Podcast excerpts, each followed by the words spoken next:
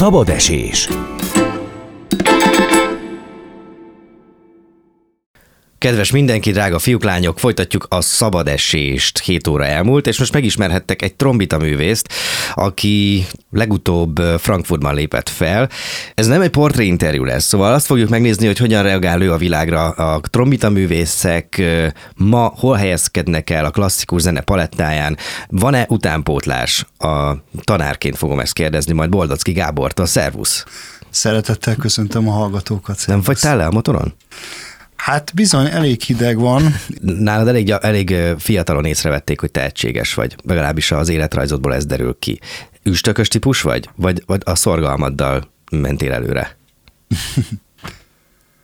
Hát ez, ez nagyon érdekes dolog. Tehetség, szorgalom, munka, siker, hogy ezek hogy függnek össze. Gyerekkorban ezt még nem nézed? Én édesapámmal kezdtem el gyakorolni, édesapám szintén trombitás volt, és a Kiskörösi Zeneiskolában minden részfúvós hangszert oktatott, most nyugdíjas, és hát nagy szeretettel foglalkozott velem, és én úgy gondolom egyébként, hogy minden gyerek számára nagyon fontos a zenetanulás, és egy hangszeren való, bármilyen szinten való játszás, ugyanis a zené, zenetanuláson keresztül olyan impulzusokat kap az agy, amit máshonnan, más művészeti ágból, de a labdarúgásból vagy más sportokból nem kaphat meg finom mozgások, illetve tehát finom mechanikus mozgások újban, itt-ott, ott, illetve hát nyilván az agy is másképpen tud fejlődni. Úgyhogy mi is gyakorlatilag elkezdtünk gyakorolgatni, ezben semmifajta szigor vagy merevség nem volt, vagy hogy ezt most muszáj csinálni, hanem egészen egyszerűen, hogy a zenét megismerjem, zenével foglalkozzak, és, és hát valóban azért rám, rám nézett, nem voltak ezek hosszabb foglalkozások, mint esetleg bárki mással foglalkozott volna a zeneiskolában, de hát azért nyilván a másik szobából hallgatta azért, hogy, hogy hogyan gyakorolok, és, és hát azért nagyon fontos, bármit is csinál az ember az életében, de az a zenetanulásra is különösen igaz, hogy a rendszeresség, a rendszeres gyakorlás. Tehát nem kell sokat gyakorolni, de azért, hogyha minden nap egy picikét gyakorol az ember, azért, azért sokkal jobban fejlődik, és akkor azért nagyobb sikerélménye van. És aztán, hát aztán nagyon sokáig telt múlt az idő, és Genfben jártam a Genfi nemzetközi trombita versenyen, ez volt az első nemzetközi trombita verseny, ahol voltam, és számomra is meglepetésként első körből a második körbe, másodikból harmadikba, majd egyszer csak ott álltam a döntőben, és, és a díjkiosztón pont a 20. születésnapomon kaptam meg a harmadik helyezést, és valahogy ez volt az a pillanat, amikor elhatároztam, hogy zenész, illetve trombita művész szeretnék 20 lenni. évesen? Tehát addig 20 nem évesen. volt meg ez így fixen? De addig mit szerettél volna csinálni?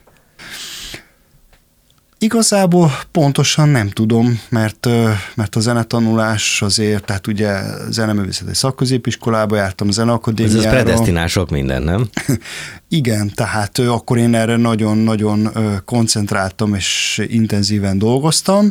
Ugye édesanyám matematika fizika szakos tanár volt a gimnáziumban, felmerült egy pillanatra 14 éves koromban, hogy esetleg egy gimnáziumba megyek, és a zene csak megmaradt hobbi szinten, de zenével csak ebben az időszakban, tehát az 30 évesen nem lehet, el lehet kezdeni, de akkor az, az egy a hobbi szint fog ah. maradni, tehát akkor úgy döntöttünk, hogy próbáljuk ki a zenét, és aztán vannak olyanok, akik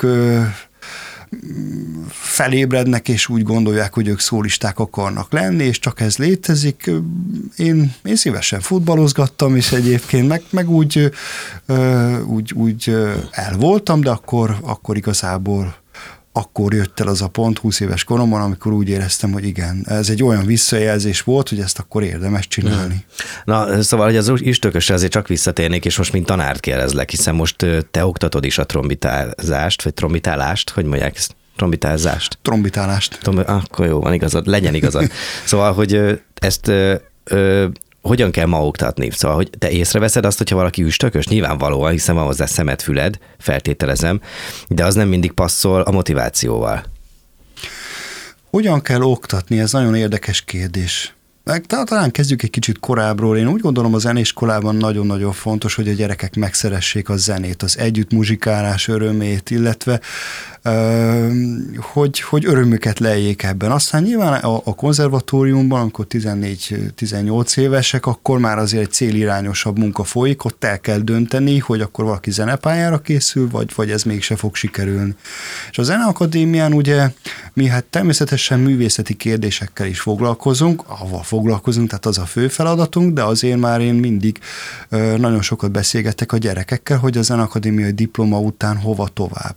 Ugye ők ők vagy tanárok lesznek, vagy egy zenekarban fognak játszani, vagy esetleg szólista karrierre van-e ambíciójuk. És erről mindig kell beszélgetni, hogy az ember hol szeretné magát látni egy hónap, két hónap múlva, fél év múlva, több év múlva, mert azért másképp éppen kelsz föl az ágyból, ha tudod, hogy egy év múlva egy nemzetközi trombita versenyen hmm. szeretnél ott állni, és szeretnél nagyon jól teljesíteni. Na, de ez csak 20 évesen kezdődött, ez a tudatosság. És a kérdésedre válaszolva, én én nem vagyok egy őrmester a, a zeneakadémián, aki itt mindenfajta szigorral megkövetel bármit, hanem, hanem egészen tényszerűen igyekszem úgy motiválni a gyerekeket, hogy, hogy és ezt ők úgy gondolom, hogy meg is értik, hogy nekik fontos, hogy gyakoroljanak. Tehát nekik fontos, hogy, hogy olyan, olyan olyan szintre elérjenek, hogy aztán, hogy aztán találjanak munkát, mert mert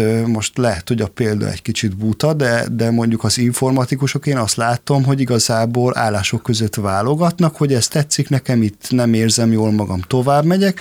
Még egy zenésznek bizony nagyon telített a pálya, nem uh-huh. csak mhm. Magyarországon, hanem Európa szerte, és most már egy próbajátékon is 50-60-an elmennek, és abból egy valakit fognak fölvenni. És, és korábban hogy volt? Hát te időd, meg te, te mentél próbájátékra, hányan igen, voltak? mondjuk 20-30 év, 20 évvel ezelőtt talán, talán mondjuk trombitából elmentek 20 abból 10 nem is voltak nagyon jók, csak közepesek, és akkor volt 10, akiből aztán egy pár kifejezetten kiemelkedett. De akkor most ebből az, az jön át, hogy a trombita az egy ö, népszerű hangszeré vált. Ö, igen, illetve nagyon-nagyon-nagyon sokat fejlődött, köszönet nagyon nagyon-nagyon jó tanároknak is, tehát a, a, az egész részhúvós oktatás itt Magyarországon nagyon nagyot fejlődött az elmúlt 20-30 évben, és, és ez szerintem nagy büszkeség lehet, hogy, hogy 18 éves korukból abszolút nemzetközi szinten vannak, és, és az Akadémia tanáraként, én 2010 óta oktatom ott, és, és ez nagy öröm és nagy megtiszteltetés is egyben, tehát nagyon-nagyon jó képességű hallgatókból választhatok a felvételén, és aztán velük nagyon nagy öröm dolgozni. Hmm. Nagyon érdekes munka egyébként a tanítás, tehát én nagy, nagy szeretettel fordulok feléjük, ugye ez egy izgalmas időszak 18 és 23 között, mert felnőtté kezdenek válni. Ja. Tehát egyrészt nyilván beszélünk a művészeti kérdésekről, a zenéről, zenedarabról, de hát azért mindenki picit azért úgy nevelgetni kell, valakit jobban, valakit kevésbé, hogy, hogy, hogy, hogy élünk egy közösségben együtt, hogy kommunikálunk, hogy kérjük meg az kísérőt egy, egy próbára, egy külön próbára. Valakinek kell ilyesmi instrukció, valakinek meg nem, de azért minden esetre Szóval igyekszem őket motiválni, hogy, hogy, hogy szorgalmasak legyenek, hiszen önmaguk kér gyakorolnak. Ide most egy szögletes zárójelet nyitnék, ha megengeded. Mondtad a fejlődést, a trombita művészet fejlődését. Ha ránézek egy, egy, egy részfúvós hangszerre, akkor az ugyanúgy néz ki ma is, mint száz évvel ezelőtt. Innovációk azok vannak ettől függetlenül? Tehát az anyaghasználatban, a használatban, a, nem tudom, akár a billentyűk használatában van bármi fejlődés? Vagy ez tényleg ugyanúgy, ugyanúgy gyártják, mint száz évvel ezelőtt? Nagyon érdekes kérdés egyébként. Ugye, Ez is. Nem mondod már. Na igen. Mint a, ugye hát a vonós hangszerek minél idősebbek, annál értékesebbek tudnak lenni. Rendkívül értékesek. Jó befektetés. Igen. Jól érzem? Igen, hogyha, hogyha egy nagyon jó hegedűt találsz valahol, akkor az nagyon jó befektetés, igen. Vagy csellót például. Nálunk ugye a részfúvós hangszerek, vagy a, éppen a trombita, az nemes egyszerűséggel egy cső.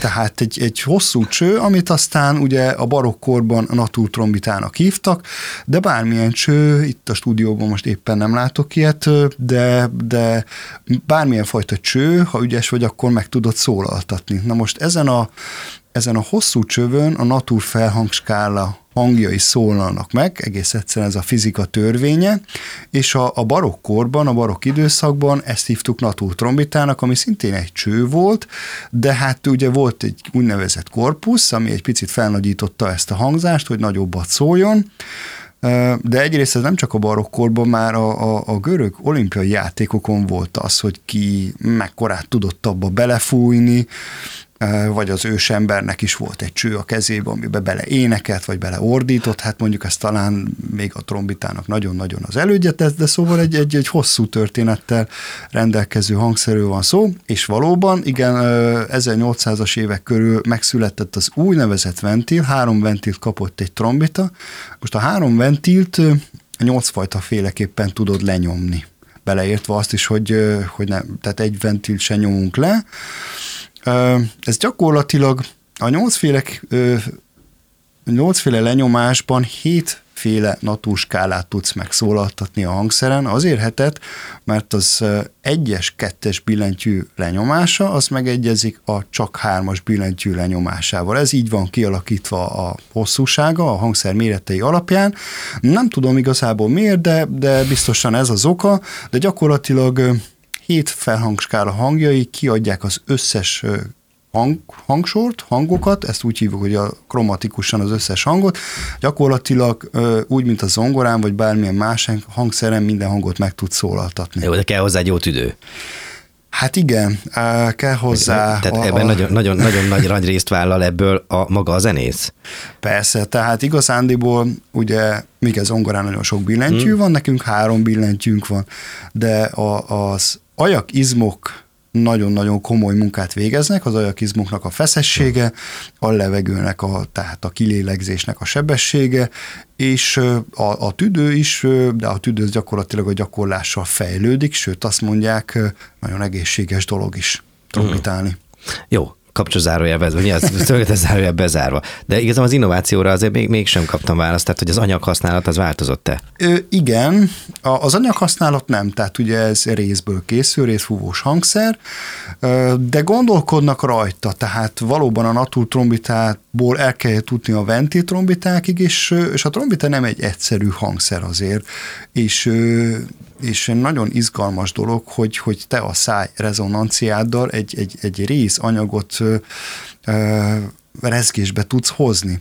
Na most ez lehet, hogy nagyon nehéz, de lehet, hogyha bizonyos pontokon másképpen hajlítgatják a trombitát, vagy valami anyagot még az összetétebe belecsempésznek, szóval a, a trombita folyamatosan egy picikét fejlődik.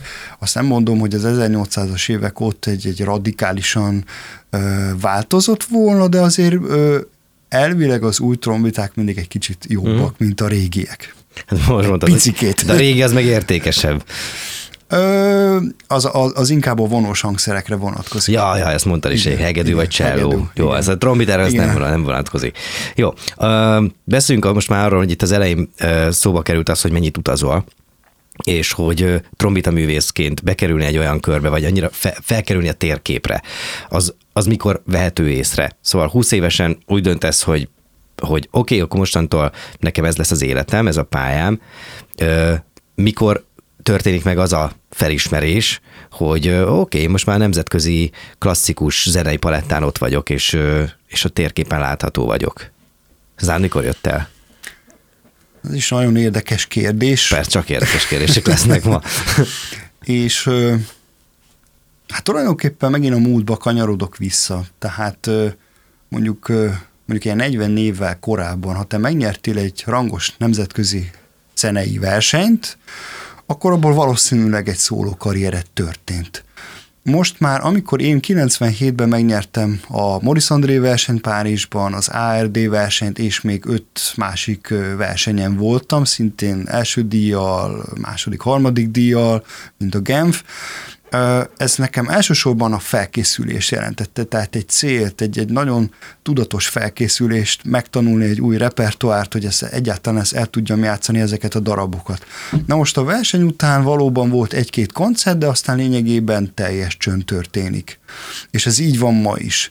Én nekem akkoriban szerencsém volt, hogy összetalálkoztam a mai menedzseremmel, aki Morris André utolsó tíz évének a menedzsere volt, és ő avval támogatta a Morris André versenyt, hogy aki azt megnyeri, őt meghívja egy koncertre. És mi aztán annyira jól megértettük egymást, és, és valakinek, és ez inkább talán korábban történt így, hogy egyik napról a másikra, hogy felkapják, mert valami miatt szenzációs, hogy mondjuk mezitláb játszik a színpadon egy időben a lányoknál, ez divatos volt. Vagy hogyha valaki... Ettől lesz szenzációs? Valaki, hát vannak ilyenek, hogy, hogy így ez hordja a, brand, haját, a vagy, igen, része. vagy akkor sportcipőben megy be, és ez tetszik az embereknek, tehát van ilyen is. Tehát van olyan is, hogy berobban a dolog. Nálam talán szerencsére is ez inkább lépcsőzetesen alakult ki. Az első időben volt egy pár koncert, ez mind nagyon-nagyon jó sikerült, sikerült, nagyon jó visszhangja volt, és így, így tudott folyamatosan tovább lépni. 2004-es év volt talán egy, egy megint egy nagyon fontos év, olyan szempontból, hogy például a Salzburgi ünnepi játékokon felléphettem az egész történetének az első trombita szólistájaként, a Bécsi Muzikferányba játszottam ugyanabban az évben, és akkor azért ezek olyan, olyan események, Amsterdam, Koncertgebau, Berlin, ez, ez azért meglökte a, a többi hmm. koncertet is. Tehát nálam ez, ez fokozatosan indult el. A következő részben beszélünk a díjakról, hogy van egy pár uh, kiutott neked, és, uh, és uh, persze az MMA tagságról, ami idéntől van. Uh, Boldocki Gábor a vendégem, trombita művész, úgyhogy uh, folytatjuk gyerekek, maradjatok még. Szabad esés. Továbbra is Boldozki Gábor a vendégem, aki trombita művész. Az imént pedig arról beszéltünk, hogy hogyan jut el valaki ehhez a pályához, hogyan veszük észre az üstökösöket, a tehetség az hogyan mutatkozik meg. És akkor erre kötném azt a témát, hogy a, a, a díjakat hogyan kapjuk trombita művészként. Ugye neked van Junior Prima díjat 2008-ból, Liszt Ferenc díj 2013-ban kaptad, Bartók Pásztori díj 19-ben, és idén, bár ez nem díj, idén az MMA levelező tagja lett. Ez mit jelent egyébként levelező tag?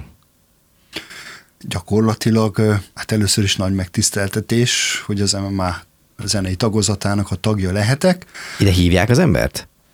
Hát meghívják, igen. Aha, igen tehát nem lehet jelentkezni, tehát, hogy jönnék. Hogy, hogy jönnék, mert szeretnék, hanem igen, ide meghívják az embert, és gyakorlatilag vannak a zenei tagozatnak ülései, és hát igyekszünk a magyar kulturális életben, oktatá, zeneoktatásban, a, a kérdéseket, illetve a tapasztalataink alapján ott segíteni, ahol tudunk. Ez a pénz is jár? Nem csak a megtiszteltetés? Jó, oké. Okay. szóval az oktatásban hogyan tudtok így, hogyan, hogyan lehet ilyen, ilyen mm, kis közösségileg, vagy ilyen, nem is tudom, milyen mennyire, mennyien vagytok, de hogyan tudtok belenyúlni?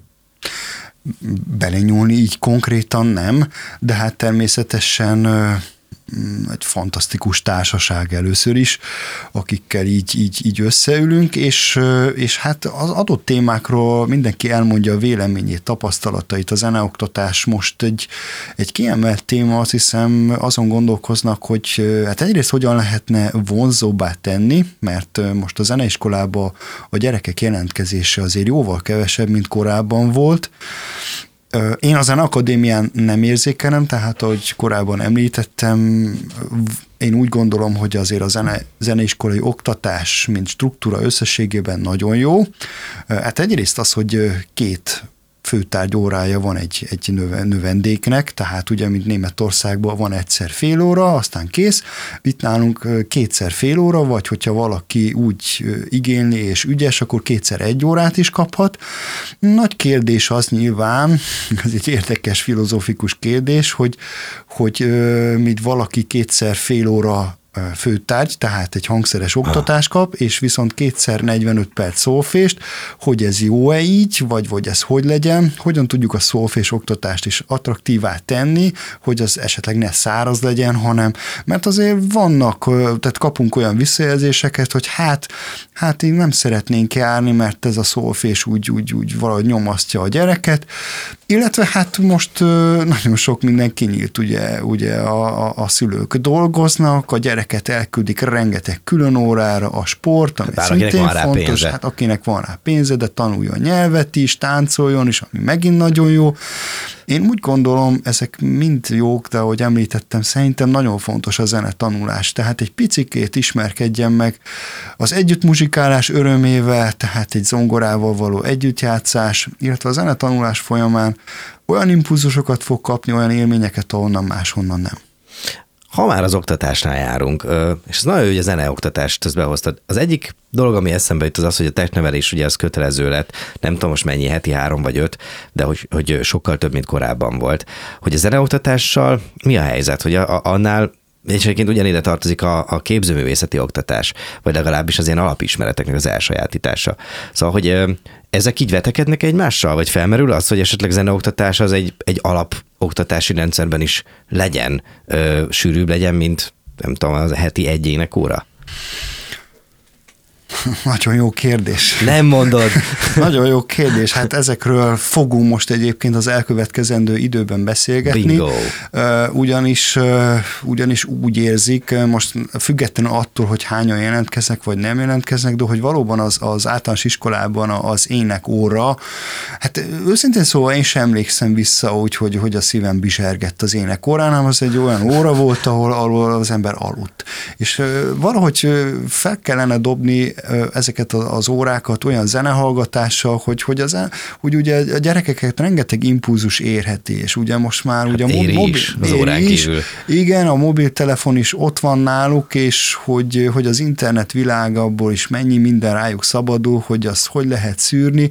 Tehát, hogy minden esetre az szerintem nagyon fontos, hogy tudjanak róla, hogy van klasszikus zene, direkt nem komoly zenének nevezem, mert, mert ez nem feltétlenül komoly, Melyik mert lehet vidám is. plakátkampány, egy komoly zene nincs. ez nem, Igen. nem szomorú zene, hanem, hanem, hanem, hanem most nevezzük talán klasszikus zenének, hogy tudjanak róla, hogy van ilyesmi, és hogyha esetleg később vagy, vagy például a műpának vannak fantasztikus ilyen gyerekprogramjai is, illetve én is, hogyha tehetem, például van ilyen, hogy Rhapsody in School, ezt Németországban szervezik, és amikor valahova elmegyek koncertezni, akkor előtte, utána meglátogatok egy, egy, egy általános iskolát. Így bejelentkezel, vagy erre van egy program?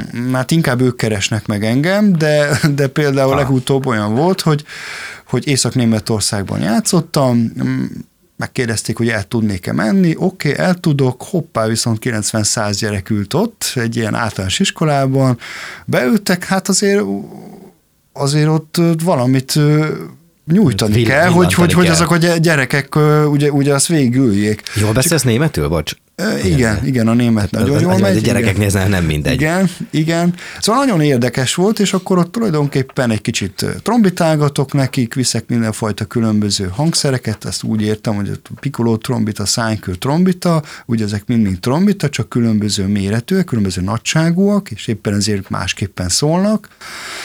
Aztán, hogy, hogy miért tanultam zenét, mit csinálok, miért vagyok most itt Németországban, és természetesen mindig kérdezhetnek, és hát múltkor is ugye volt 90-100 gyerek, hát mondom, nem is tudom, mondom, lehet, hogy 20-25 perc múlva vége lesz a dolognak, mert ugye kicsit majd fészkelődni fognak. Nem képzeld, de egy órán keresztül ott ültek, és tulajdonképpen néma csend volt, nem is kellett őket fegyelmezni. Nagyon izgalmas, jó kérdéseket tettek föl, úgyhogy ö, Az jó, beszéltünk fociról is természetesen, mert volt olyan, aki ott Bayern pólóban ült, és akkor hát persze, hát nyilván erre körül is kiszedted a tömegből? Persze, persze, jöttek, hogy akkor Ronaldo, vagy Messi, vagy akkor mi. Ah. Tehát ez, úgy érzem, hogy ez nagyon jól sikerült, és hát az ilyen találkozók inspirálják a gyerekeket, hogy, hogy, hogy, hogy, hogy érdekelje őt, hogy, hogy egy picit, picit tanuljon zenét. És aztán utána a kérdés, igen, hogyha, hogyha zeneiskolában van, akkor hogyan tudjuk vonzóvá? Tehát egyrészt nyilván, hogy azok, akik látszik, hogy komolyan gondolják, tehát nem csak egy gyerek megőrzés fél órára, hogy aztán a hangszerét bent hagyja, és akkor, mert akkor az tényleg csak kínlódás, otthon semmit nem gyakorol, de mégis akkor hogyan tudjuk ezt jól eltölteni, ezt az időt, akár zenehallgatással, énekléssel,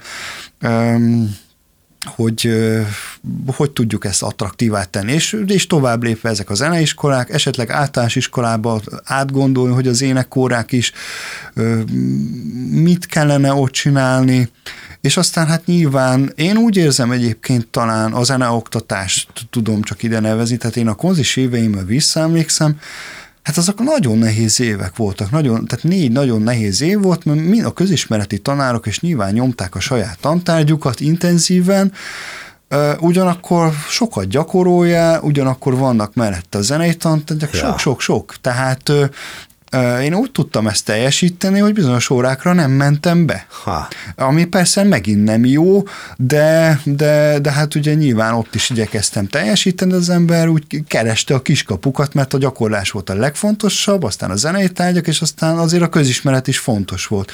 Tehát lehet, hogy egy picit át kéne globálisan is gondolni, mind a mellett, hogy azért a lexikális tudás is fontos, de hogy azért, hogy, hogy azért például egy, egy általános iskolában a gyerekek azok a játszás, az nagyon fontos ja. része az életnek, hogy nem mindjárt az legyen, hogy, hogy, hogy egy, egy, egy drukkalat van. Ja. Szóval ezek Ilyesmi, ilyesmi témák is vannak. Érdekes, hogy ugyanide kapcsolódik ez a szolféssel kapcsolatos gondolatod, amit még korábban beszéltünk, hogy az, a világ nagyon sokat változott. Az most az elmúlt 30 évben is, de az elmúlt 10 évben meg pláne, és hogy, hogy ma, aki tehát nagyon sok az impulzus, ezt, ezt is te Igen. mondtad, hogy sok impulzus éri a gyerekeket, hogy a szolfés oktatás az például ma hogyan, hogy azt hogyan lehet megreformálni, hogyan lehet izgalmas. Úgy, amikor nem tudom, három másodpercenként kap egy új impulzust az okos telefonján egy 15 éves.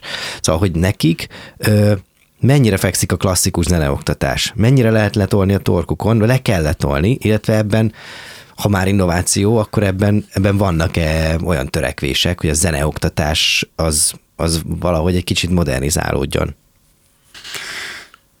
Ebbe most direkt nem látok be, ugyanis tehát ugye... Nem csak, nem csak Magyarországon, hanem ez globálisan. Zenakadémián is ugye, tehát én a főtárgy oktatással foglalkozom, és a Zenakadémián már ezek megint teljesen másképpen működnek.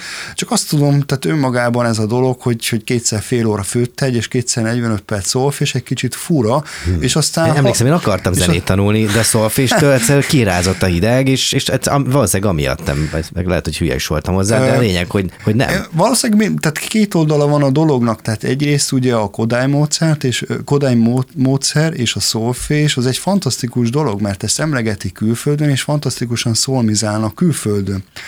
Én azt olyan visszajelzéseket viszont szoktam főtárgy tanároktól kapni, hogy szófés órára jár, de mégis bizonyos dolgokat a főtárgy órán nem tud megcsinálni, tehát nem tudja, hogy a kottában meg milyen hang van. Tehát Picit itt egy kicsit talán összevasalni a dolgokat, de igazából tehát nem látok bele ebbe konkrétan, hogy, hogy, hogy ez hogy működik. De ötleted És van?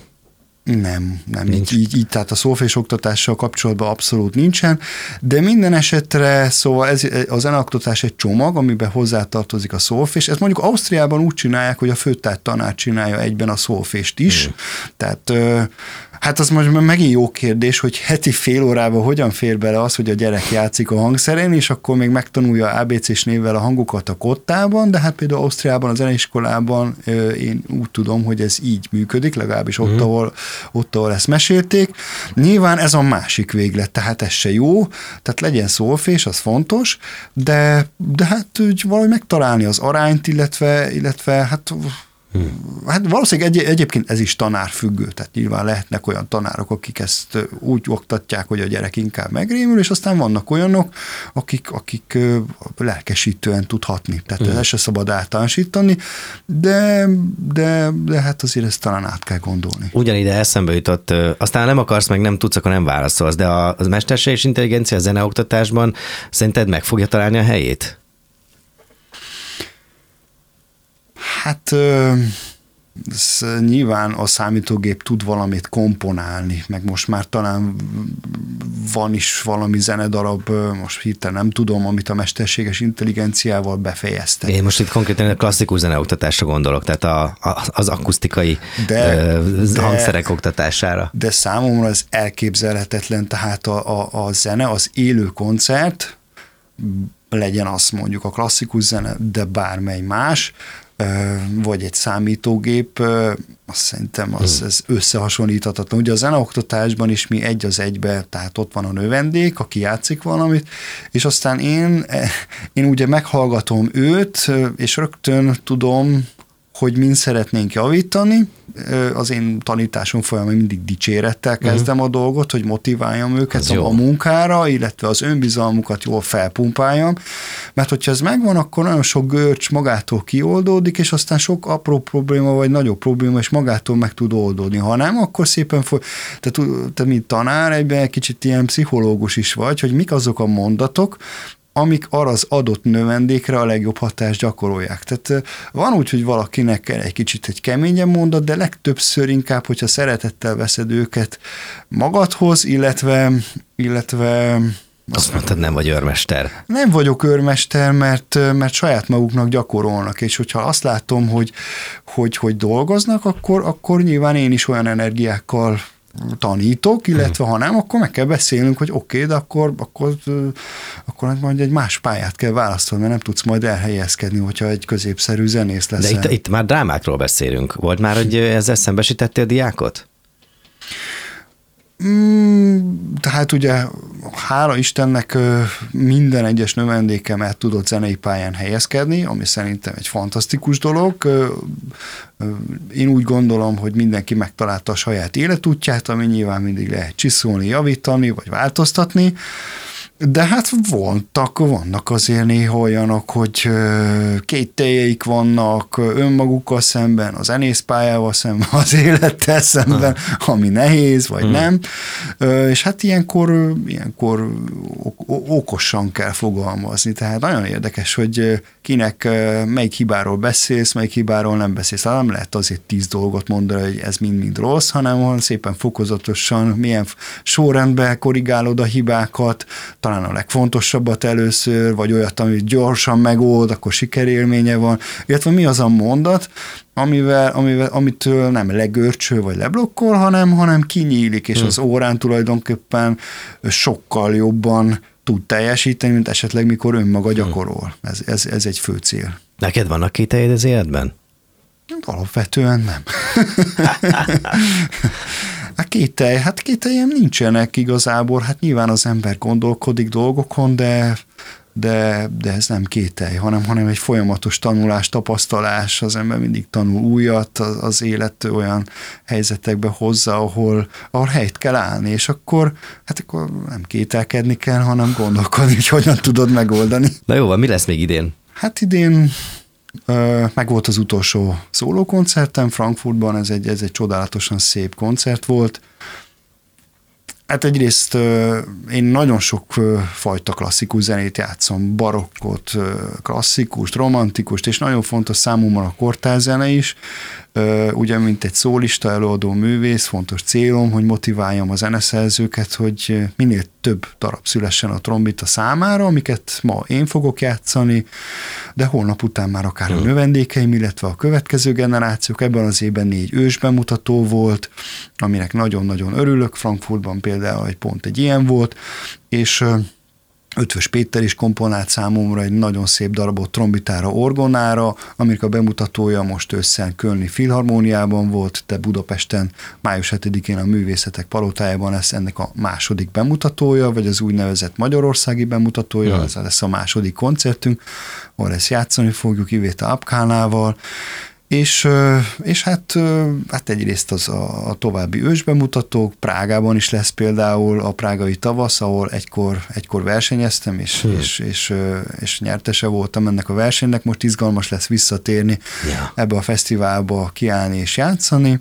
Szilvia Bodorova, a, a, a, a komponista, aki komponált számomra egy trombita versenyt, épp most a napokban érkezett meg a kottája, illetve hát a, a, a legaktuálisabb CD-m, a Versailles albumnak hívják, ez francia barokk és koraklasszika zené. És még CD-n adott ki? Hát igen, igen. Nem csak CD-n, ez most már fönn van mindenfajta streaming. Jó, sport. csak hogy a klasszikus zenében ez egy fontos dolog, nem? Tehát igen, hát cd is megjelent igen. még, de, de most már ez mindenfajta fórumokon fönn van, és, és hát ennek a műsorát, ennek a Versailles programnak a francia korabarok, koraklasszika és barok zenedaraboknak majd lesz egy turné a tavasszal is. Tehát ezt a műsort is játsszuk majd sokat. Következő évben, igen, illetve hát lesz egy exotikus utazás, Hongkongban megyek legközelebb mm. januárban, ahol ezt az említett Fazil trombita versenyt fogjuk játszani. Kalandos. Gábor, én nagyon köszönöm, hogy itt jártál és megismerettelek. Én is köszönöm szépen a beszélgetést. Kedves fiúk, lányok, Boldocki Gábor trombita művésze beszélgettünk, és ez volt már a szabad esés. Vigyázzatok egymásra és magatokra, Czoller Andi nevében is köszönök el tőletek, szevasztok! Sziasztok!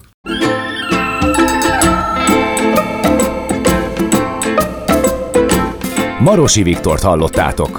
Tudjátok, szabad esés minden hétköznap este 6-tól 8-ig. A műsort visszahallgathatjátok a Rádiókafé 98.hu-n.